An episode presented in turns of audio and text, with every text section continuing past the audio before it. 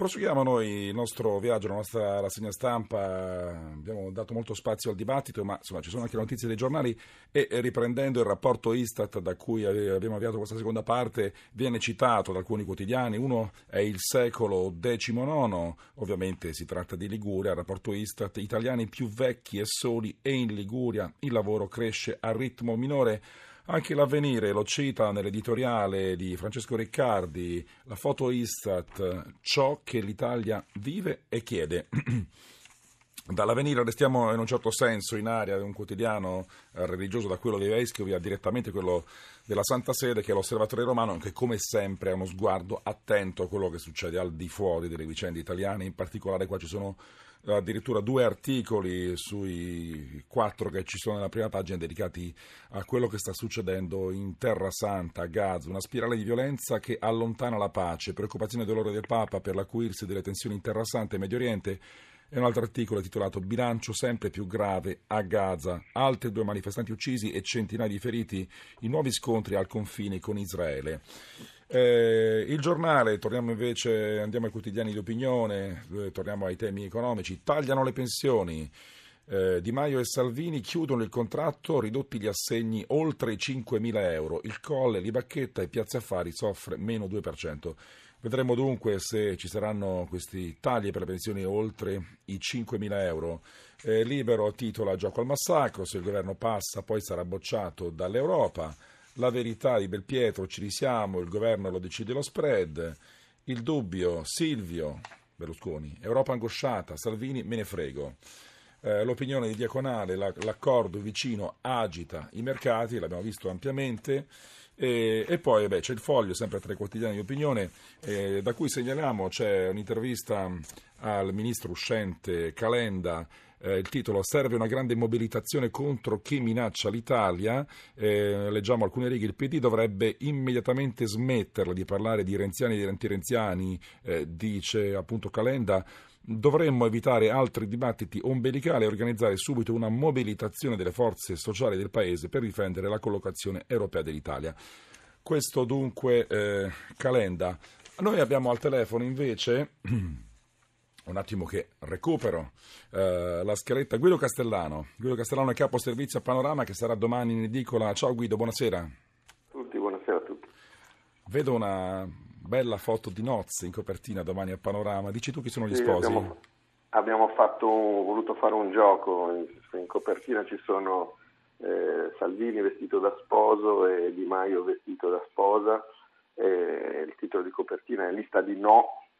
Cioè, cioè la cronaca di una pazza trattativa matrimoniale fra Veti e Dietrofront. Questa eh, vicenda che sta appassionando tutti, che però eh, il nostro Luca Telese la racconta in un modo molto, molto divertente, molto informato, perché eh, stiamo assistendo a un rito parlamentare che sembra una via di mezzo tra questo matrimonio sa da fare, non sa da fare, a sciabolate alla trono di spade, consultazioni da reality, casting, gente che si sveglia alla mattina, che la sera è andata a dormire, che pensava di essere Presidente del Consiglio, la mattina invece è stata eh, trombata, una roba, una storia allucinante di un matrimonio che eh, insomma sia se si va a rileggere indietro le dichiarazioni delle persone che, che adesso si vogliono in qualche modo mettere insieme sono eh, sono pazzesche, per esempio.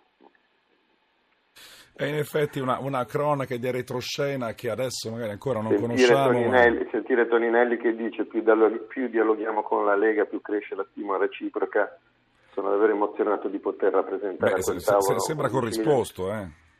eh. Esatto, sembra corrisposto, ma fino a a qualche giorno prima di Battista diceva in tutte, le, in tutte, le, piazze, il giorno in cui il Movimento 5 Stelle si dovesse alleare con uno dei partiti eh, che è responsabile della distruzione dell'Italia, appunto tra cui la Lega, questo non accadrà mai, mentre invece adesso lo sta accadendo.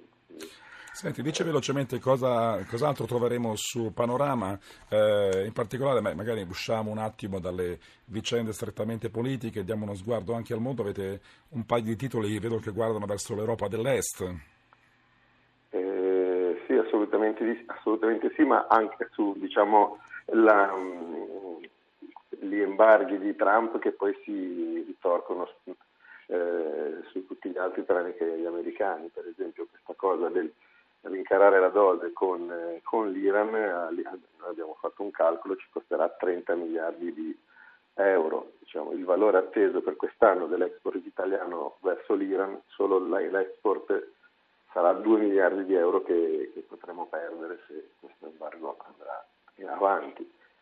Per fare una rapida carrellata delle cose che abbiamo in menù, c'è un articolo interessantissimo su una scoperta, eh, su una, una, cosa tutta italiana che è stata fatta all'Università Sant'Anna di Pisa, dove hanno messo appunto una mano robotica prima al mondo che risponde ai comandi eh, della testa, quindi non è solamente uno, una mano finta, ma una mano che con gli impulsi del cervello si muove come una mano vera.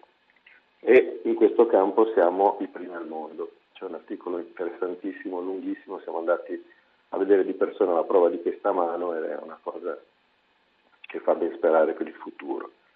E poi c'è un altro articolo molto divertente, abbiamo avuto la possibilità di entrare dentro il guardaroba della Scala, dove ci sono migliaia di costumi ognuno di, di, di, di, scena di tutte le opere che sono andate sul palco e ognuno di questi costumi ha una storia particolare, quindi ci sono delle foto bellissime e tante piccole storie che saltano fuori da tanti piccoli costumi di scena. Ne racconto una per, eh, tra tutti il, il, costume che fu creato per la Silfide, dove, che è indossato da Rudolf Neureyers, era un, un kilt, lui lo ha fatto eh, accorciare, accorciare, accorciare perché si dice, diceva che volesse piacere al suo fidanzato dell'epoca che era il cantante dei Queen.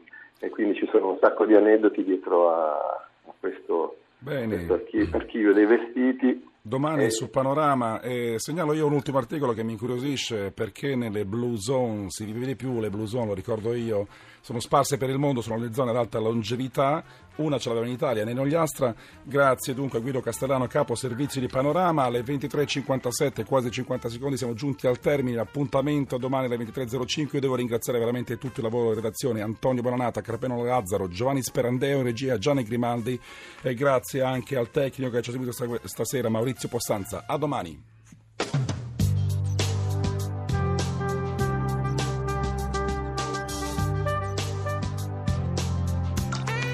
RAI Radio 1